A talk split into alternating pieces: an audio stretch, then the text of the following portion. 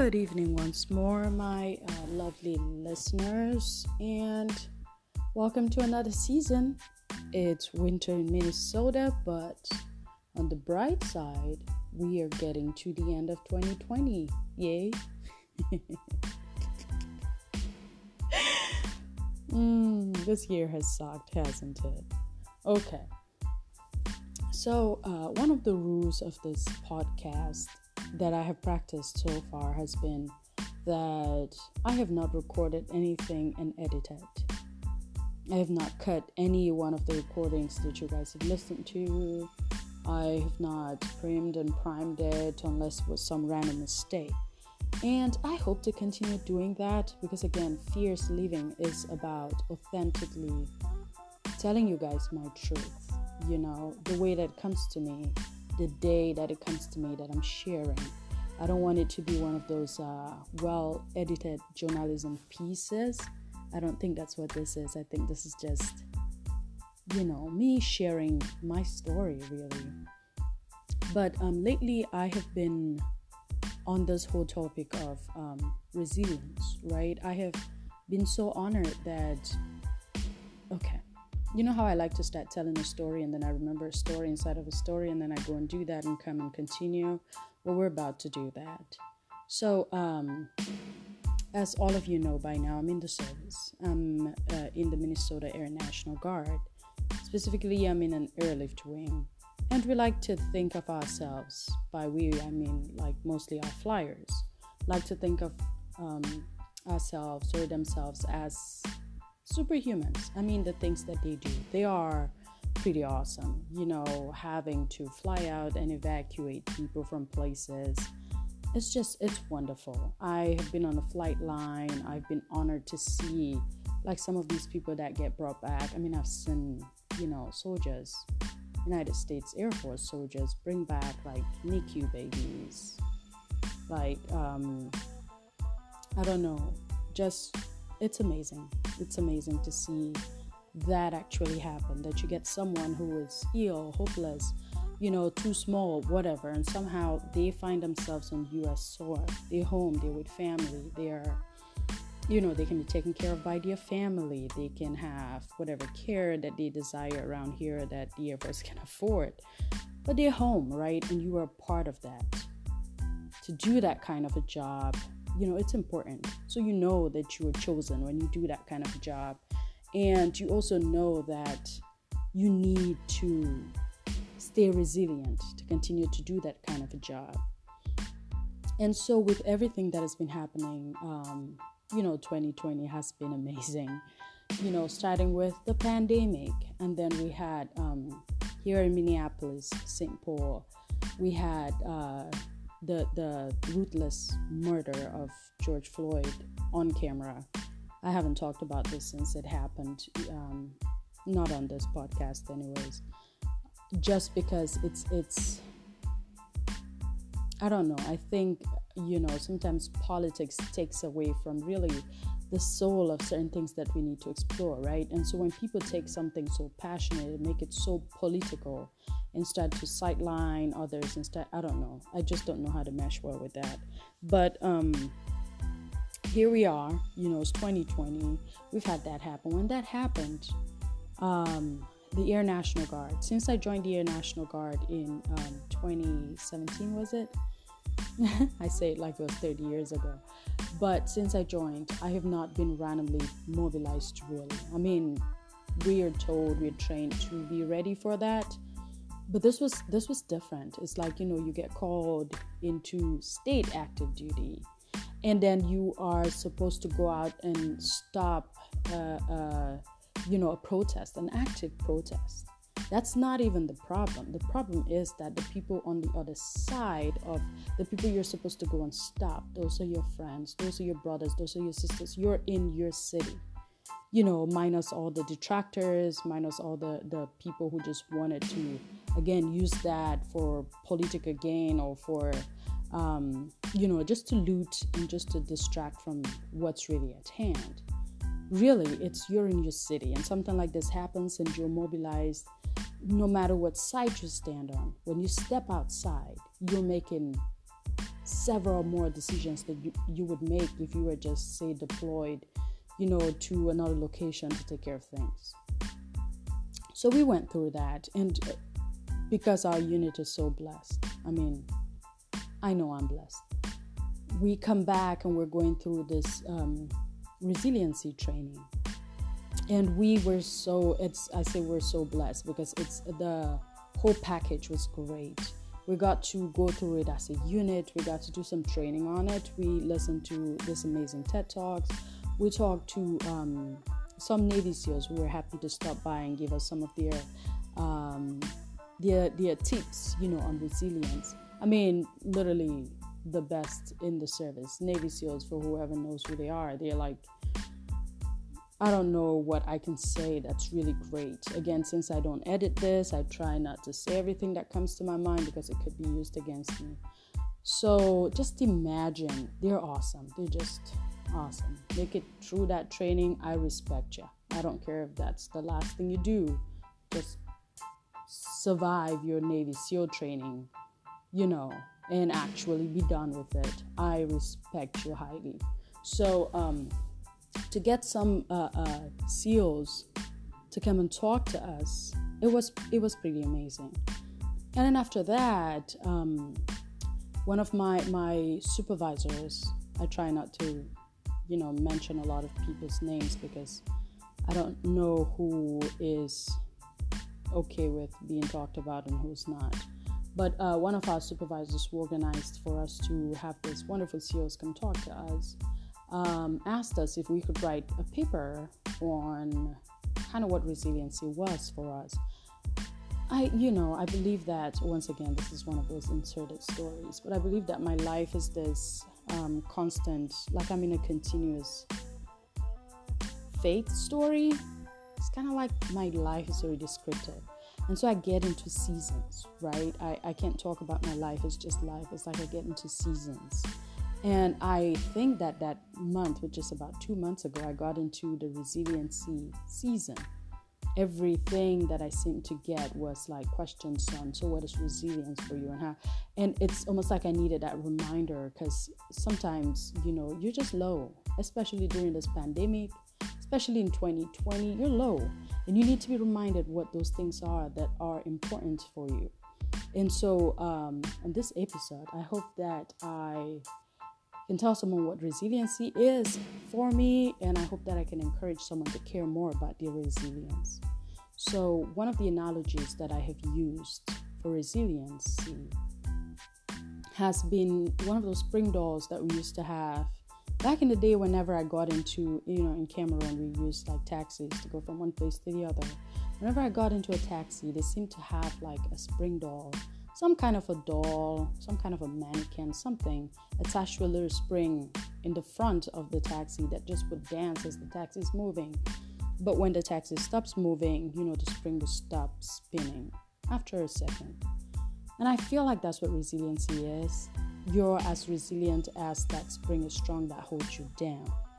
So you want to continue to make sure that that spring is tight. You want to make sure that the spring is um, you know it's it's it's not creaking because when springs start to not just you know swing but like creak they might be breaking off you want to make sure that they are you know properly oiled if they need oil to work i'm not sure how those things are put in there honestly but i just i keep thinking about that you know with 2020 it's like every time you wake up in the morning and you walk out the door you don't know what next pandemic is coming you know and i feel like it's been such a year because with everything that has happened. I feel like everyone has kind of, I don't know, it's kind of like God used those years kind of, uh, I don't want to call it an equalizer because I don't think that's how God works, but we've all felt something that's not usual for us. And so, yes, we have united in that. So, this uh, spring concept is that 2020 continues to, like when you heard about COVID, right? It's like they held the head of that spring and yanked it the one way and then let it go. And so you spun around and you spun around as we've tried to figure out, oh, so is this going to be like a two week thing and it's gone? Is it going to be like China where it was like two months and it's gone? Is it going to be like, you know, Europe, some parts of Europe? Is it going to be like, you know, in the United States, it appears we're still going strong? but it's it's we bounced around and we didn't fly off. You know, most of us have not flown off the, the spring just yet. We are somehow balancing and we're more resilient than we think that we are. So we're continuing to balance and stand and balance and stand, right? And maybe some of us are not thinking about it as we're balancing and standing, but this is kind of my core to all my peeps out there. You need to think about it as you balance and stand. Pay attention to those things that pull you back or that you know, uh, let you stand on your own one spring, you know, so that you know that these are the things that matter to me. These are the things that are holding me. These are this is how I can bounce back every time that someone holds my head and yanks it this way or that way. If there's one thing 2020 has taught us, I think, is that we're not in control.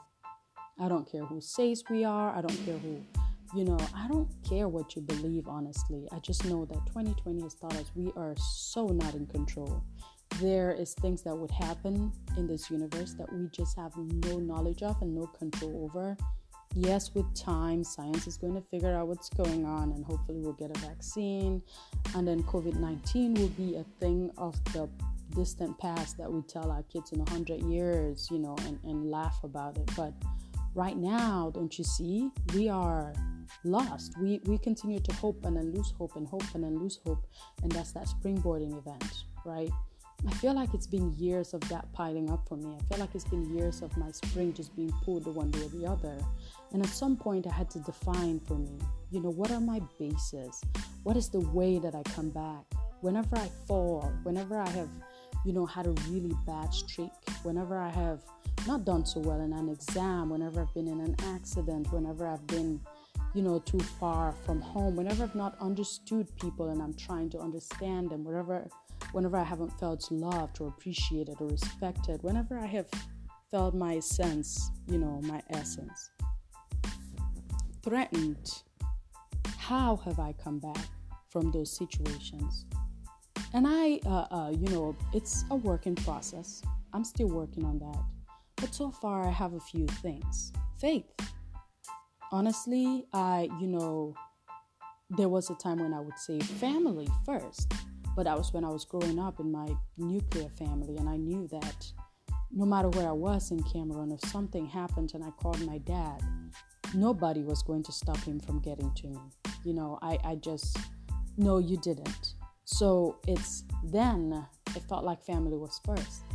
But then I moved here, and not only did I move to the United States, I it's like God put me through this walk where everyone that I trusted, there was a time when I couldn't trust them, or everyone that I was looking up to, I couldn't look up to anymore. Everyone that I was, you know, looking down at, I couldn't look down at.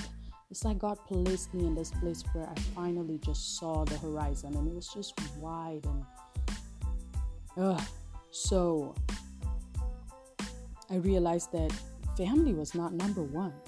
If family was number one and family couldn't help me when I was here, or the family that was here gave up on me because of some, you know, maybe I made choices that they didn't agree with, or they didn't understand, or whatever. If family was really the number one thing that held me down, and that happened, I would have been destroyed. But because I believe because faith is the number one thing, I see how even COVID 19 that's not under my control is just one other thing that I can't control. I really could not control how tall I got when I was growing up. Even though I thought I could and I did all these things to try and control it, I couldn't. I couldn't control how the exact shade of my skin would be. You know, I couldn't control how far I came. Honestly, in my wildest dreams, I was not supposed to be sitting here on this couch recording this particular segment for you guys. And so I have not had control for a really long time, but it took a lot of lack of control for me to understand that. Now, I'm not saying that I stopped working and that I stopped fighting for the things that I want. No, I have not stopped struggling and fighting and working for one day. But the whole time, I've had to learn for my own sanity, for my mental health, for my uh, um, spiritual health mostly, I've had to learn that I'm not in control of certain things and I can I can I can settle into that. I can hand it on to a greater power. And somehow for me that makes sense. I think this life is just too hard to go through it feeling like you're the boss of it. I do not want to be that much of a boss in my life. Don't get me wrong. I'm a boss all right, but yeah, not to that capacity. So that's when I realized that that was number 1 for me. And then number 2 is family because you know with having god and having and if you understand the whole concept of christianity family has always been so paramount to the core. You know if you're a christian you are you know the family of god. You've been adopted by christ into god's family. And so it's a whole family concept. And so i realize how these bonds this huge family that i've had how that helps how that keeps my school down how when I have those horrible moments, there's people I call family that I will call and say, hey, I am at a particularly not so great time right now. You know, maybe you're older than me, or maybe you've just had more experience in this area than me. How can I navigate this? You know, sometimes not that straightforward what I presented, but constantly, you know, these people are put in my circle because this is what I need, because this is you know, it's a place that I know that I can always go and be vulnerable. So, family has been very essential to me. And then finally, having a purpose. I think the day you start to die is the day you stop having a new purpose, a new ambition, a new dream that you're chasing. Having a purpose. Why do you do the things that you do? And when that changes, you have to change your strategy. You cannot use the same strategy we're using to become a nurse to try to become a lawyer you cannot use those strategies that make you you know uh, uh, i mean sometimes they're interchangeable but you kind of get what i mean. So again resiliency is very essential. I'm grateful that i get to be in a place where you know not only do i have to ponder these things by myself i have people who appreciate these things enough to even give me prizes for caring about my own resiliency it's interesting how God does things, I would say. But it's it's it's been a wonderful journey. It's been, you know, 2020 sucks, but I think we're all going to be just so much more knowledgeable and so much stronger for it.